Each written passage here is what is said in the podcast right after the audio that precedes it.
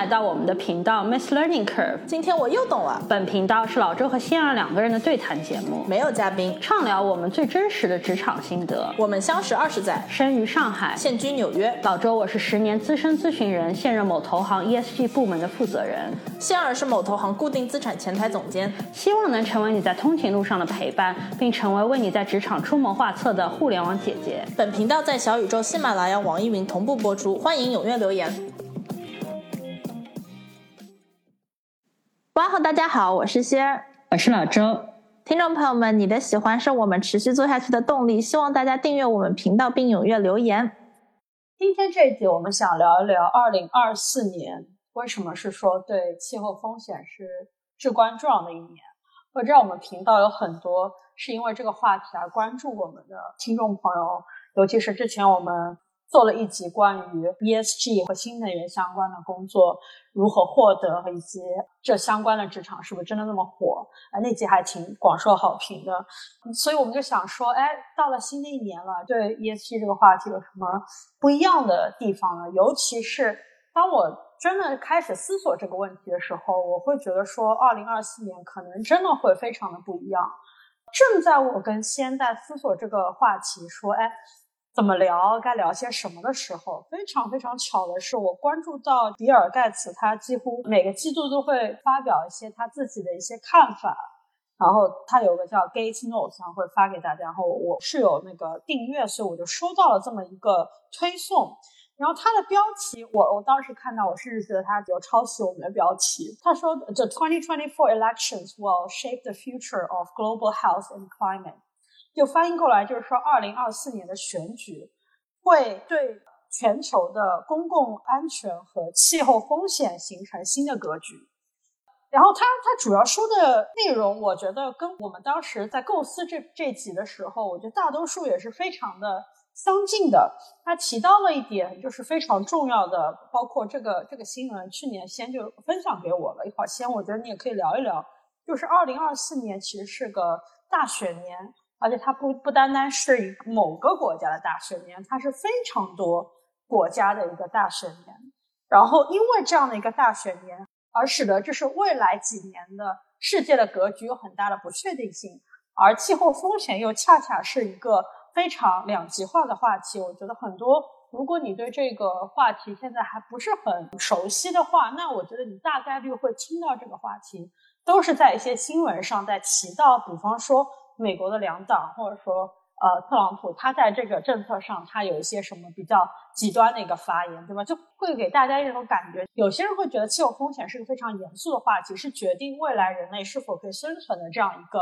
呃至关重要的命题，在对我们这代人来说。但有的时候你又会觉得气候风险好像是个跳梁小丑一样的话题，就都是在那些政治家、政客口中要博取就是眼球的这么一个话题。对。呃，就去年，其实去年快年末的时候，我跟老周就有聊过，因为二零二四年是大选之年，这个其实不光光仅仅是在 ESG 或者说气候的这样的一个课题里，而是呃，其实各行各业吧，包括我们在工作的时候，也就是说大家都有一种 all eyes on 2024，就大家都是在关注二零二四年各种选举，因为。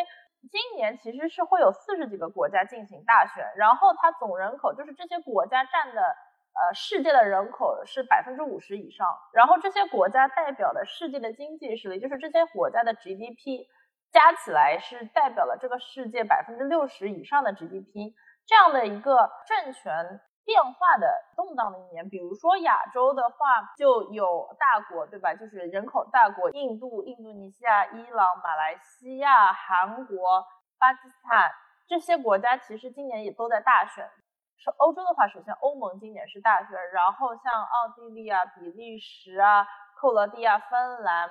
德国、冰岛、爱尔兰、意大利。西班牙全部都是今年有大选，然后最近前一阵脱欧的英国今年也是大选，现在正在战争状态的俄罗斯以及乌克兰两个国家，他们就是今年都是大选年，对于他们自己国家自己的大选年。美洲的话，一些很重要的国家，比如说美国、加拿大、巴西、墨西哥以及很多其他南美的国家，今年都是大选。就今年其实是一个在历史上很关键、很关键的一年，因为今年大选的话，各个国家的党派的那些他们的，比如说提案啊什么，其实在去年或者在之前就已经开始有各种争论啊什么。其实，在每个国家的大选里，ESG、气候、能源都是非常重要的一个课题。各个政党都对这个话题有自己不同的意见，然后以此作为，就是说。啊，选民们，你要到底是投我还是投他之类的，是一个很重要的话题。对，然后现在这个话题也变得更加的两极化了嘛，对吧？就是经常你会听到一些非常哗众取宠的关于气候风险方面的政策。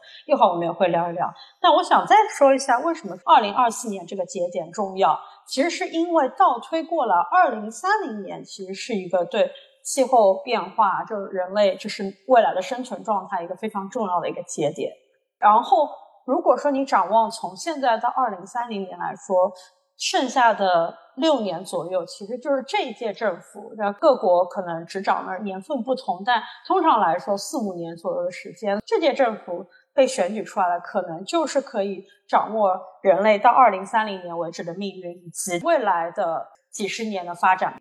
那为什么说二零三零年对气候风险来说非常至关重要呢？这里就会提到一些知识点，就感兴趣的朋友可以可以听一下。大家可能都听说过巴黎协定，就是说到有巴黎协定当中非常重要的一点，就是提到到二零五零年会实现 net zero，就是碳排放量的零排放这样一个概念。那实现零排放肯定不是一朝一夕的，所以有很多这样的一个预测，就是。如何才能够实现零排放？它是有条自己的，对各个行业都有不同的轨迹。但不论你去看哪一个行业，就比方说能源业也好，运输业也好，农业也好，然后工业也好，这些行业都是排放的大户。但是你不论看哪个行业都好，他们现在对这些预测排放量预测的假设，很大一部分都来自两个至关重要的假设。假设一就是。我们对能源的一个需求会在二零三零年以前达到最高位，就是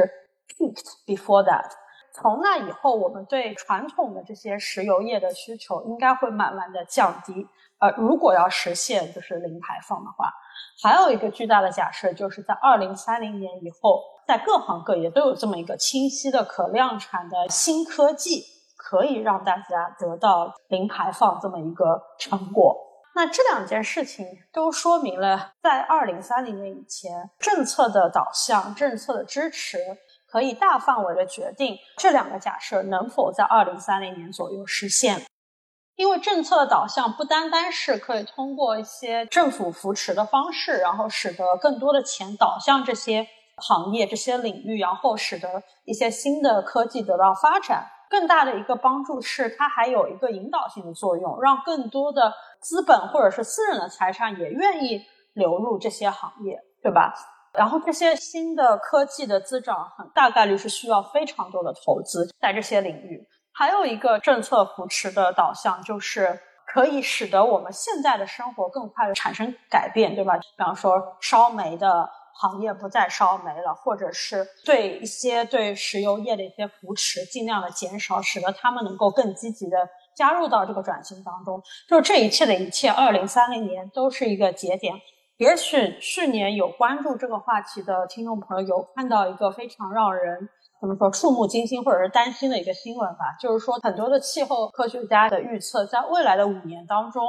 我们起码会暂时的跨过。一点五度这条线，那那一点五度这条线，对不熟悉这个话题的朋友科普一下，就是巴黎协定的最高的目标是希望说，通过全球所有国家的努力，使得在本世纪末二一零零年的时候，整个气候的升温相较于工业革命之前不要超过两摄氏度，最好不要超过一点五摄氏度。那为什么会定在一点五摄氏度？就是科学家做了很多的实验。哦，或者预测，最后决定就是一点五摄氏度以上的话，就会有一些非常大的灾难，会带带给呃人类社会。当然，这取决于你生活在这个地球的哪里了。但是会起码对一部分人带来很大型的灾难。那如果说对这部分人带来的灾难太大的话，就可能造成，比方说全球范围内的人类大迁徙啊，或造造成一系列的社会问题。为了避免这些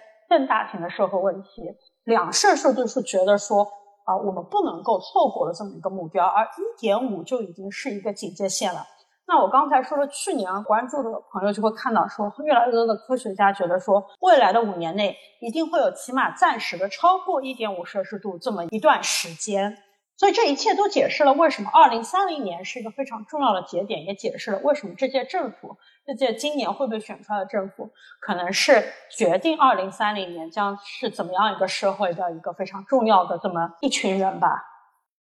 既然说到今年这么重要啊，以及下一任会被选上的这样的政府的一些决策这么重要，那在说这些之前，我想先问一下，因为我知道最近 COP twenty eight 又开了嘛。那你能不能跟听众朋友们以及我科普一下，现在最新的这个一些动态是什么？最近的一些风向在这个领域是什么呢？可以的，因为 COP twenty 刚刚结束，就是在去年的年底的时候，这一届其实是 COP 史上最大的。一届会议吧，可以说是，据说有八万人参加。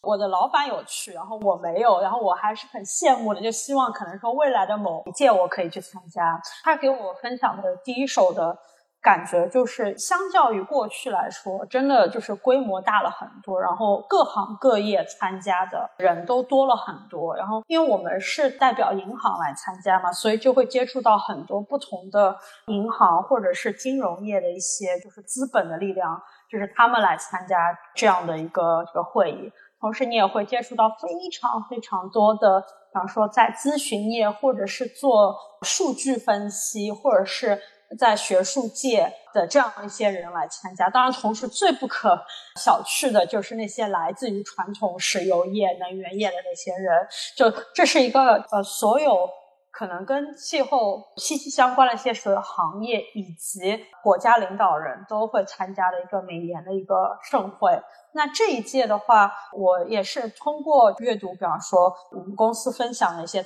很多人参加完会议之后的一些感想，以及包括我前面提到的呃比尔盖茨他也去了，也分享了他的感想，以及大家就是一些新闻上面来说，我个人留下印象比较深刻的，我觉得是两件事情，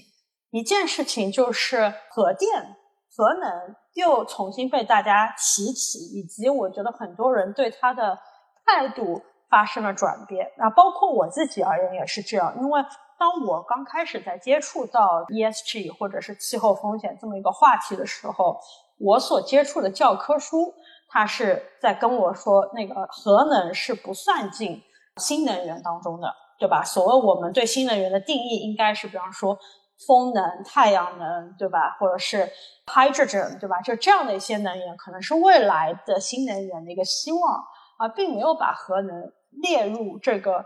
行列当中，包括核能它是不是 green 的，是不是绿色的，这也是众所风云，对吧？所以，当我感受到就是在这节 COP 当中，大家对核能的一个态度发生了转变，我觉得呃背后很大的原因也是人类的科技真的是在不断的进化，包括前年二零二二年年底的时候，我觉得很多人都。都有 follow 这个新闻，就是在美国的一个实验室，就第一次把那个核裂变变成了一个正能量的这么一个过程，对吧？就是因为在这些核能上面的一些进步，使得大家开始对未来的核能的发展开始了有一个比较软化的一个态度。我觉得这是这一届在那个 COP 上我我感受到的第一个区别。第二个区别是，我觉得算是一个可喜的进步吧，但是也有很多人会觉得说这个进步还是比大家想象的更慢了。那就是 adaptation finance，呃，翻成中文的话，应该就是一个适应气候风险所带来的这些灾难带来的一个应对的一个措施，对吧？因为其实刚才我也提到了一点，呃，气候风险为什么对人类社会来说是个非常复杂的议题？它对全地球人民所产生的影响是不一样的，就完全取决于你现在是生活在哪里。而大多数可能生活在赤道附近的一些现在还不是非常发达的国家的人，他们可能是会受到最大的冲击的，因为气候风险。当中很多人关心的，比方说非洲或者是印度尼西亚，因为他们临海嘛，岛屿国家。然后像印度非常的炎热，这些国家都是可能是最先受到最大的冲击的一些国家。所以过去的两到三届就是 COP 都有不断的在讨论一个话题。就是如何才能够通过一些预防性的措施，使得他们未来不会遭受到，比方说灭顶之灾，对吧？为什么要关注这些国家的原因，其实也是解释了为什么气候风险这个话题如此的复杂。首先，它气候风险是一个。今天无论你在世界的哪里，只要你向大气中投放二氧化碳，你就会对全球气候变暖造成影响。所以，从如果你追溯呃原因的话，它其实不，它是不限于你在世界上的任何一个角落。但是，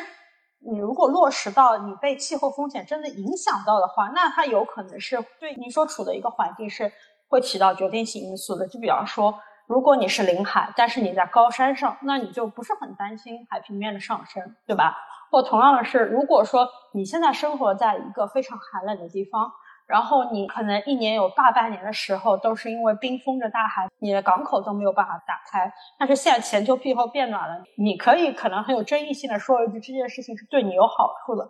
所以这这是解释了气候风险的第一个非常矛盾的地方，或者说这个话题非常复杂的一个地方，就是它的成因是跟你所在哪里是无关的，但是它的结果却是有某些人会遭受更大的结果。这有可能会造成的一个最直接的后果，就是人类社会的大迁徙、不稳定因素，以及可能产生的一些因为粮食危机、能源危机造成的一些战争。我觉得就是。可能生活在这个时代，大家都越来越感受到社会很多的不确定性因素。非常不幸的来说，气候风险也是那些不确定因素当中一个非常大的一个可能是隐形的炸弹。所以这也是让我感觉很欣慰的一件事情。今年的。COP 也更多的谈到了一些关于这些气候风险的一些应对措施，以及如何实际的保障那些国家可能第一个会受到气候风险冲击那些国家如何防御，增强他们的防御力。所以这两件事情可能是我感受到的今年 COP 可能被谈及比较多的两个变化。对比如我问一个 side talk question，嗯，是是因为是有的国家承认和。是应该算在新能源里，有的国家不承认嘛？还是有一个世界的统一标准？大家在想这个标准是不是总体要一样？我觉得这今年没有人明确的谈论说核能是不是应该在绿色能源当中，而是我觉得大家越来越的接受说，为了要使得我们成为零排放 net zero 那那条路，核能是要把我们就引到那条路上一个无法避免的至关重要的一步。就是我们不可能实现 net zero without 核能，但是这不代表说，就是大家现在觉得核能就是一个新能源了，或者是核能是一个绿色能源了，这并没有这样把它划分进去，而是从如何才能够实现。零排放这条道路来看，就是核能是非常重要。就是我觉得是一个大家的态度的转变，而不是说一蹴而就说哦，我们就要非常大力的所有国家集中所有的能量，就广泛的发展核能。那那倒也没有这么激进。OK，对我也是看到了很多 COP28 的有关的新闻啊、讨论啊什么。但是同时，我还是有一个迷思的，因为比如说在美国的话，明年是选举年嘛，然后就会有各种就是也舆论也是有一种说，包括当 ESG 这个概念最早出来的时候，对于金融市场来说，有这样一个就是说以这个可持续发展的理念投资这样的一个概念嘛。然后今年我会遇到的很多包括客户啊、舆论啊，就会说这个可持续发展是不是要观望一下，看看比如说选举的结果啊。以及今年还出了很多新闻，就比如说是之前的可持续的什么投资，然后后来是不是有猫腻啊之类。包括今年比较火的新闻是，在美国有一些州，它的州政府其实反而抵制那些为了新能源公司而提供资金流动的一些金融行业的公司，因为这些州他们可能更。着重于传统的一些行业，所以他们其实是要抵制这些新兴的行业、新能源的这样的一个产业链的发展。之前当 ESG 的概念出来的时候呢，就会有说，那我们就是应该在投资领域，我们应该投 ESG，这个可能就是一个未来的趋势嘛。但是后来，现在就像刚才说的，也有很多负面的新闻在这个领域我现在很想问的就是说，投资 ESG 这个概念现在还火吗？对的，我我也自己看到过非常多这样的文章，甚至有些标题更加的偏激，直接说 ESG 已死，对吧？我觉得其实这个话题非常有趣。首先不得不承认的一点，我觉得大多数可能从事着跟气候风险相关这个工作的人都会承认，就是 ESG 其实是一个非常有问题的这么一个概念。这个概念在被创造出来的时候，可能就有很大的问题，导致了现在会有这么多的负面的一些舆论。为什么呢？首先就是 ESG 它涵盖的就是只有三个字母，但它涵盖的范围实在太广了。E stands for 呃 environmental，呃 S stands for social，然后 G stands for governance。也就是说，它把一个公司关于环境啊、气候风险啊、污染啊这些都在第一个 letter 里面 E。然后 S 是指它对整个社会的一个影响，对不对？它有没有因为这个公司的存在导致可能说已经是低收入人群，使得他们的生活更差了，对吧？就是 S。而 G 的话，可能是这个三个字母里面范围最广的，它是指的说这个公司自己它从上而下有没有很好的一套就是管理方式，呃，使得就是大家都可以在一个比较那个 ethical 的工作的环境里面工作，对吧？这三个字母它的涵盖量之广，导致现在都有一些笑话。应运而生，当中有一个就是仙儿你刚才提到的，就是在美国有很多的州啊，一般来说都是红州，然后他们现在都陆陆续续的推出了一些法案，甚至在那最近有一个州就是 New Hampshire，它这个州提当中有个提案，就是说，呃，如果我们这个州政府的一个养老金，如果被投入跟 ESG 相关的基金里面的话，如果这样的行为被发现了，或者是任何的投资行为考虑到了呃 ESG 这三个 letter 当中的某一个的话，那这都是一个就是重罪。那这个你听起来好像觉得说哦也没有什么，就是见怪不怪了，对吧？就是在美国这样的新闻一直发生。但如果你细究一话，这个呃条新闻或者这个提案其实是一个非常可笑的一件事情。你设想一下，一个公司它如果现在它整个自上而下的管理非常的差劲，然后我我读到那篇文章，它其实是拿那个 Tesla 来举例，就是如果说你有一个 CEO，就好像 Elon Musk 一样，他就是经常希望能够从 Tesla 这个公司当中给给自己发很高的薪水，然后可以让他就是支付他其他非常昂贵的爱好，就他是这么做的嘛？那你作为一个投资者而言，你肯定觉得说哦这样子不好，因为这样子的话对公司的长远发展不好，对吧？你肯定希望说，哎，董事会可以劝一劝伊朗，就让他不要这个样子。然后董事会也确实是这么做的。董事会当时呢，就对伊朗有种宠溺的行为，就觉得说，哎，嗯，我让你多拿点工资的，你愿不愿意多投一些时间来回到 Tesla，这样也算是个回报。但伊朗没有这么做。那没有这么做，如果你是个负责任的投资人，这个时候你肯定会说，哎，你就会跟那个州政府呃养养老金说，我们就别投了，这样的公司可能会有管理的问题。但如果这项法案通过了，这个时候你再去跟州政府说，哦，因为这个原因，我决定不投 Tesla 这个公司了，那你将会面临的就是重罪，因为你考虑了这个公司的管理，它这个决策能力进入了你这个投资的行为。那所以说，我觉得这个虽然是。可以说是个笑话吧，但是其实也反映了 ESG 为什么作为一个概念本身是非常有有致命的缺点呢，也是为什么越来越多的人觉得说 ESG 已死。包括就今年年初的时候，呃，达沃斯峰会嘛，也越来越多的人提到说，哎，是不是 ESG 这个词被谈论的少了？我觉得就是有一个很好的人说明这个现象的，呃，答案就是。因为越来越多的人意识到 ESG 这个词其实涵盖太广，导致它其实准确性很低，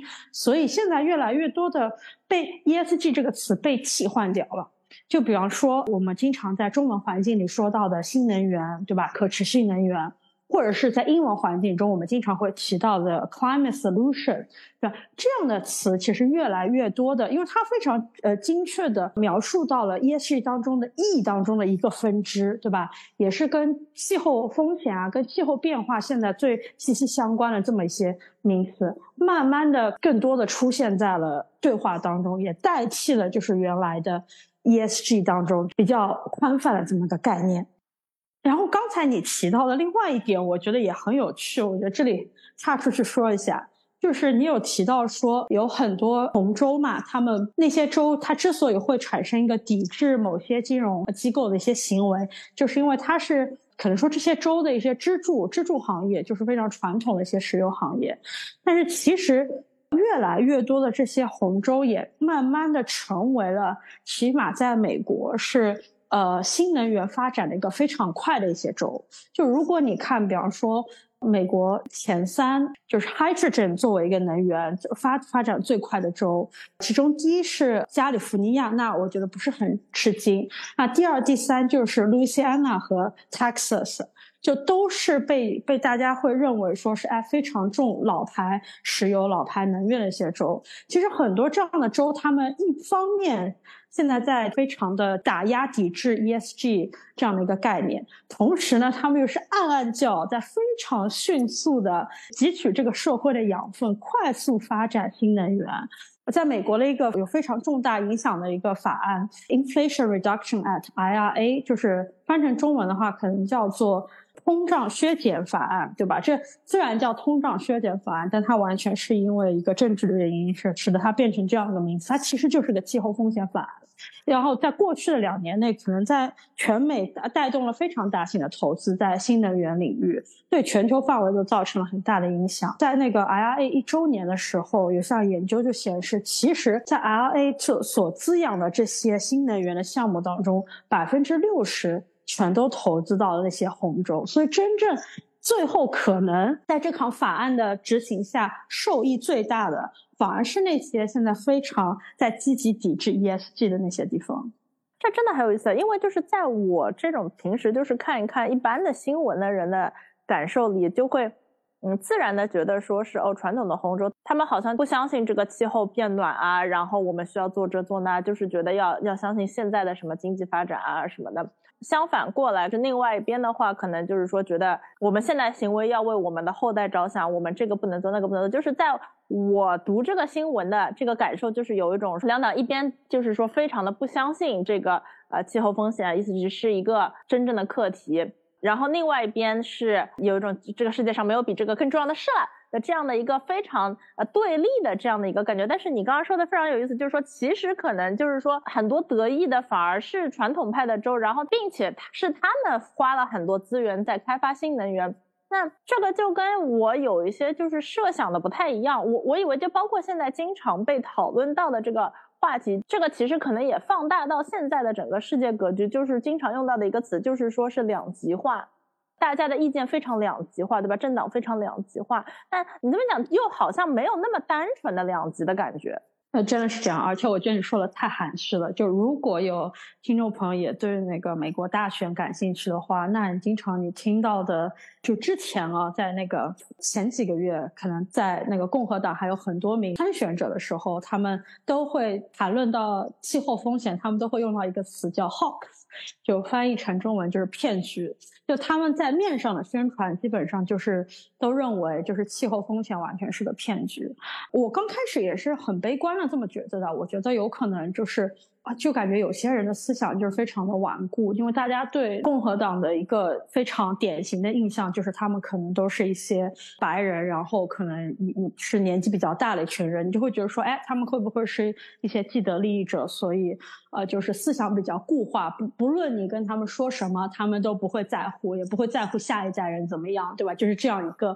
这样一个形象。我刚开始也是。比较这样悲观的，但是因为我从事这一行，所以我慢慢的就是想要知道如何才能够尽可能的，不能说劝服对方吧，而是因为如果你遇到这样的人，不巧是在公司的决策者的时候，你也会思考说，如何才能够找到一个角度，可以让你跟那些人能够同意彼此的观点，对吧？不一定你要完全赞同，但可能说在做某一些决策的时候，你们能站到。呃，同一面上，所以我我就会有花时间在在了解这件事情，所以慢慢的我就会发现说，其实就是现实不一定是我们在新闻上看到那些宣传那么的悲观。这里插出几句，我觉得如果大家同意的话，就是现在的新闻就越来越以就是博眼球为最终的一个目标嘛，所以我觉得应该不难不难想象的是，就是新闻所描述的那些世界是比现实世界。更疯狂的，因为可能新闻描述世界它更单一化，对吧？就是会把这样一个气候风险这样一个复杂的话题，就聊成一个就是两党对立的两极化的话题。那现实生活当中，它其实是一个更加。复杂的话题，然后我我个人读到了一篇文章，我觉得还挺有趣的，我想跟大家分享一下。他以美国举例，讲到就是两党他们在看气候风险这样一个话题当中有什么不一样啊？首先，他的出发点是他觉得也有很多就是保守派人士，他们也相信就是气候风险是真的，同时也会担忧。气候风险会对下一代造成不可逆的影响，但是他们对这件事情该如何处理是想法是完全不一样。首先就是他们觉得什么事情是最大的诱因或者最大的 driver，能够导致呃我们能够避免这样一个气候风险的灾难。大多数的民主党人都会觉得说，包括就是老周自己，因为我也生活在那个金融业，所以我接受到了可能都是说。最重要的可以避免气候风险的一个措施，就是金融行业大力的投资可持续发展的一些行业、新能源的一些行业，通过这样的投资来带领大家可以经济转型，呃，使得我们避免这样一场呃人类社会的灾难。然后呢，其实保守党他们不是这么想，他们的想法可能是更关注在科技的发展，他们觉得说，与其说觉得。金融行业可以拯救大家，他们觉得科技行业更能够拯拯救大家。例如，大力直接发展新能源，或者是 hydrogen，或者是 green cement，甚至是一些比较不太可能实施的一些新科技，就好像 carbon capture、carbon storage、carbon 呃 removal。或者是一些像我们刚才提到的核裂变的这样一些科技，都是他们非常关注的。他们就是你，你可以从这里就感受到一个不太一样的一个点，就是他们好像对科技发展更有信心，会觉得很多这样的科技的发展可以拯救大家，以此也导致了他们会对未来这个社会石油行业呃存在会有非常不一样的看法。就大多数的民主党人可能会觉得说，呃，未来。如果大家真的能够避免气候风险的话，那可能石油行业将不复存在，对吧？但是大多数的保守党，他们即使是相信气候风险是真实的，也真的是会有危害的，他们仍然会觉得说，未来这个社会很可能就是一个我们从石油这个单一的能源变成一个我们可以有非常多不同的能源同时存在的这么一个社会。然后在这样一个社会当中，石油行业仍然会起到一个举足轻重的作用，因为他们不单单是会拥有石油这么一个能源，他们可能可以同时给大家提供十几种不同的能源，可以让大家来更高速的发展。其实这也是一个很大的不同，也让我觉得非常的有趣。而且他他们也会更关注很多的保守党人士会因为这个原因更关注到一些比较实际面的一些东西，就比方说他们会更关注到说，现在最需要我们政府来关注的不一定是说哦抵制一些传统的石油行业，而他们觉得说政府应该把他们关注力提供到说，比方说电网，完善我们的电网，使得比方说很多的一些新能源输送可以输送到。更多的覆盖面更广的一些电网当中去，这是他们会比较关心的一个不一样的话题。然后其他就是可能说更加传统的保守党更加相信就是整个资本的运作，虽然就是资本是万恶的，但是万恶的资本可以让整个人类社会。是最有效的规避气候风险这么一个潜在的危机，而大多数的民主党人士可能就会觉得说，是要通过严厉的法呃法律法规，严禁一些行业的发展，才能够呃有效的规避气候风险这么一个后果。所以我就觉得说，当我自己阅读到这篇文章的时候，我是觉得很有趣的，因为我也是那一群比较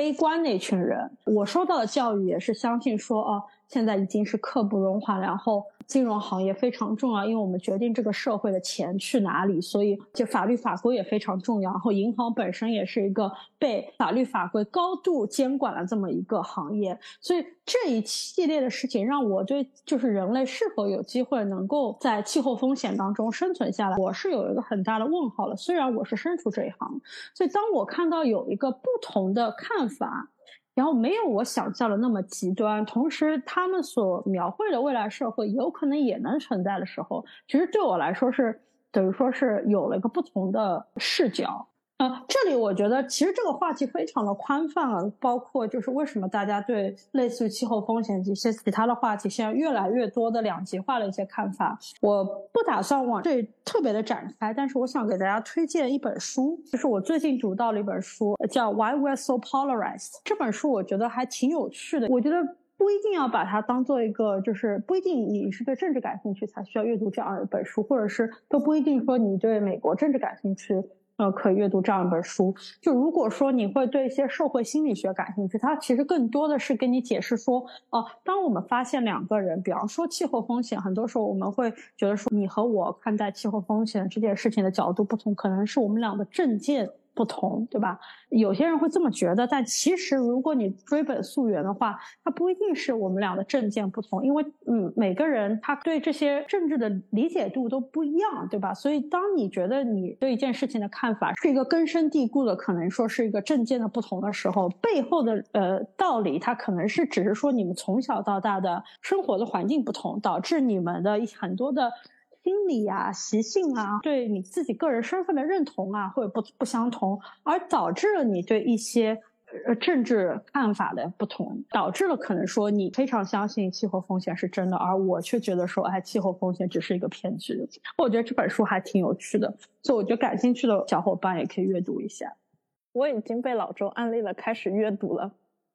那从我们频道的听众留言啊，还有一些就是粉丝群里面的留言来看，我们也有很多粉丝是在国内从事 ESG 相关的行业，或者是非常想要进入 ESG 的行业。那现在中国在 ESG 这块有什么最新的动向，以及有什么就是呃那些领域是大家值得关注的呢？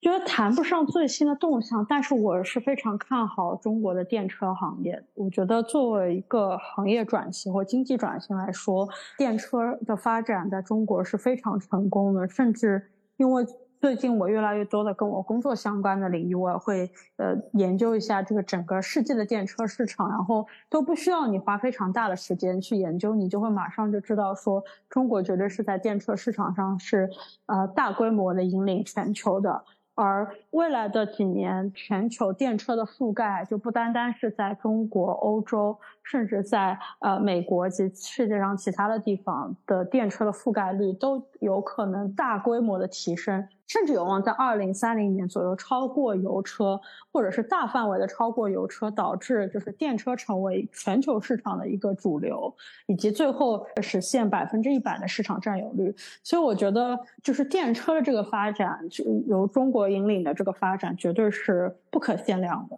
那听众朋友们，这一集呢，我们分享了一下二零二四年这样的一个关键年，尤其是对于 ESG 这个话题来说如此关键的一年。不知道听众朋友们听完以后有何感想呢？欢迎给我们留言。